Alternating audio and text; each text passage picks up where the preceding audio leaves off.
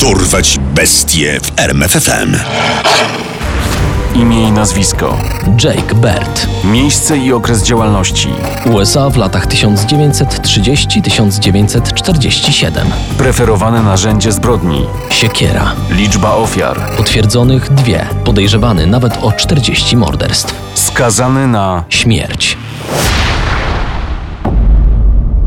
30 października 1947 roku o 2.30 w nocy dwaj funkcjonariusze policji, Andrew P. Sabutis i Evan Skip Davis, zostają wysłani pod numer 1007 na 21 ulicy w Tacoma w stanie Waszyngton. Z przyjętego przez nich zgłoszenia wynika, że z domu pod tym adresem dobywają się głośne krzyki. No, miał być spokojny czwartek, Skip.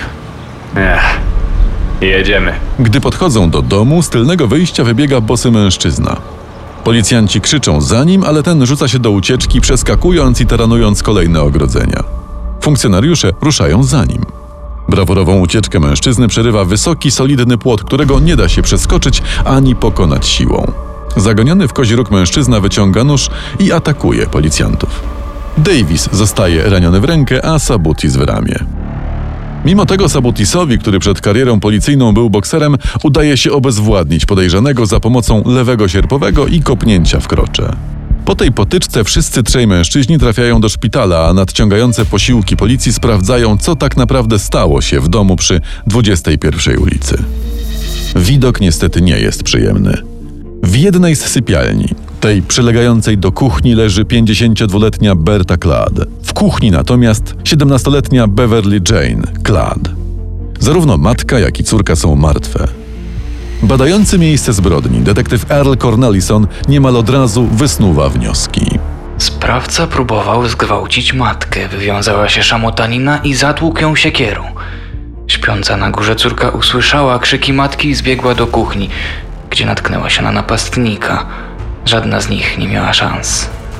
Tymczasem na posterunku udało się zidentyfikować mężczyznę pojmanego przez oficerów Sabutisa i Davisa. Jake Bert to 45-letni czarny włóczęga z bogatą przeszłością kryminalną. Włamania, napaści, próby morderstwa. W kartotece urodzonego w Luizjanie mężczyznę można było odnaleźć niemal każdy rodzaj zbrodni. Miał też na koncie około 15 lat odsiadki w więzieniach całej Ameryki. Podczas jednego z przesłuchań Bert otwarcie opowiedział o okolicznościach morderstwa przesłuchującemu go Shermanowi W. Lysonowi.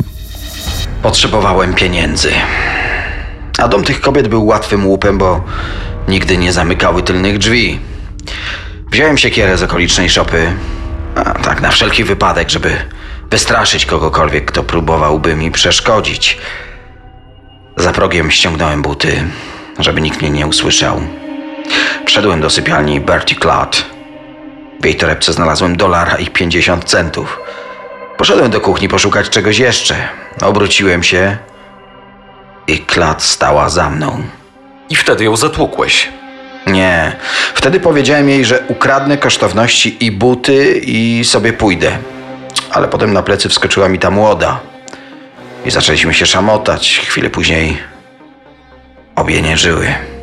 A dlaczego zaatakowałeś naszych chłopaków? Człowieku, jestem czarny. Tam były dwie martwe białe babki. Byłem przekonany, że zastrzelą mnie na miejscu. Już dzień później prokuratura przedstawiła Berdowi zarzuty. Morderstwo pierwszego stopnia dokonane na Bercie Clad. Jake nie został jednak oskarżony o morderstwo Beverly. W owych czasach była to dość typowa zagrywka prokuratorów, którzy w razie porażki w procesie o pierwsze z dwóch morderstw mogli oskarżyć podejrzanego o drugie z nich. Na wstępnym posiedzeniu sędzia Edward D. Hodge wybrał datę rozpoczęcia procesu 30 listopada 1947 roku i przydzielił Berdowi obrońcę z urzędu, byłego prokuratora Jamesa W. Seldena. Podczas tego posiedzenia Bert wypowiedział tylko trzy słowa. Niewinny. Wysoki sądzie.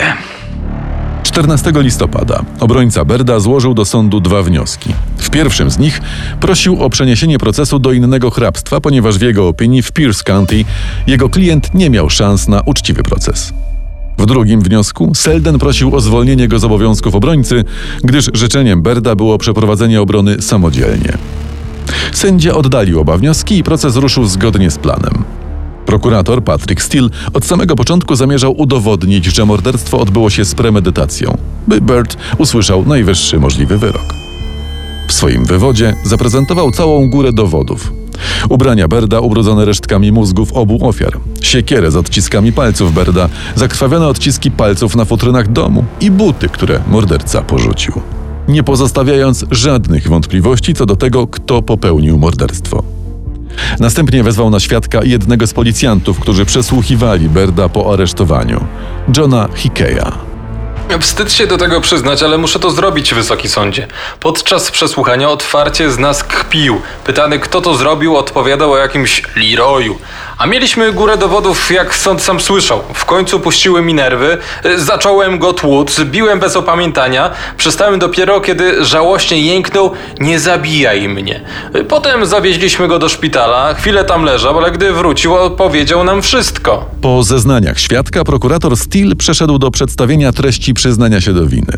Czemu ostro sprzeciwiał się Selden, obrońca Berda. Sprzeciw, wysoki sądzie. Poprzedni świadek wyraźnie zasugerował, że przyznanie to zostało wydobyte z oskarżonego w rażąco nieodpowiedni sposób. Oddalam. Nie widzę związku między pobiciem a późniejszym dobrowolnym przyznaniem się do winy przed innym oficerem. Po przedstawieniu przyznania się do winy prokurator zakończył swój wywód i oddał głos obronie. Obrońca, James Selden, nie powołał żadnego świadka, nie przedstawił żadnych dodatkowych dowodów i nie pozwolił zeznawać Berdowi. W grudniu 1947 roku, po usłyszeniu mów końcowych, sędzia Hodge ogłosił swój wyrok. Kara śmierci dokonana przez powieszenie w więzieniu stanowym. Jako datę wykonania wyroku wyznaczył 16 stycznia 1948 roku, a następnie zapytał Berda, czy ma coś do powiedzenia. Morderca skorzystał z okazji. Nie daliście mi żadnej szansy na obronę. Mój własny obrońca w swojej mowie końcowej apelował, żebyście mnie powiesili i przeprosił za to, że mnie bronił. Dlaczego się w ogóle tego podjął? Po co ta szopka ze sprzeciwami? Bird przemawiał przez 20 minut, punktując wszystkie nieprawidłowości popełnione w trakcie procesu. Swój wyrok zakończył słowami. Każdy z was, który miał coś wspólnego z moim skazaniem, przysięgam, zginiecie przede mną. Nikt z obecnych na sali sądowej nie przejął się tym. Ale już rok później słowa te z czasem nazywano klątwą Jacka Birda. 7 grudnia Jake Bird został przetransportowany do stanowego więzienia w Walla Walla. Niedługo później zaczął przyznawać się do innych morderstw. Czy chciał oczyścić swoje sumienie, a może była to desperacka próba odsunięcia kary śmierci? Trudno stwierdzić.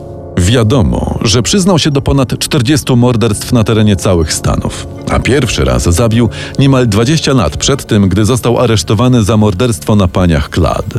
Zeznań tych wysłuchali prokurator Steele i detektyw Sherman Lyons. W komentarzu do jednej z lokalnych gazet Steele powiedział: Chcemy dać mu szansę opowiedzenia całej historii, ale nie pozwolimy, by wykorzystał to, by wydłużyć swój marny żywot choćby o jeden dzień.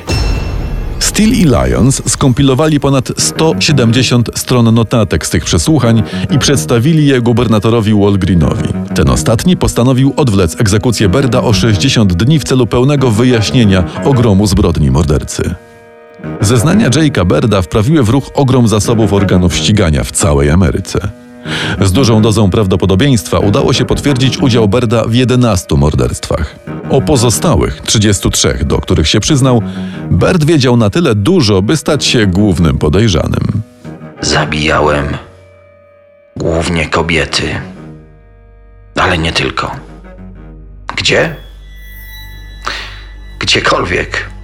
W Illinois, w Kentucky, w Nebrasce, w Oklahomie, w Kansas, w południowej Dakocie, Ohio, Florydzie, Wisconsin, Iowa, Michigan, no i w Waszyngtonie. Ale to już wiecie, bo tam mnie dopadliście. Korzystając z czasu, który zyskał dzięki swoim rewelacjom, Bert z pomocą prawnika Maraja Tagarta zaczęli szykować apelacje, by udowodnić, że w jego pierwszym procesie popełniono wiele błędów. Starania te parokrotnie odwlekały w czasie wyrok śmierci, ale ostatecznie nie zwolniły go z niego. Jake Bert został powieszony 15 lipca 1949 roku, niemal półtora roku po pierwotnej dacie egzekucji.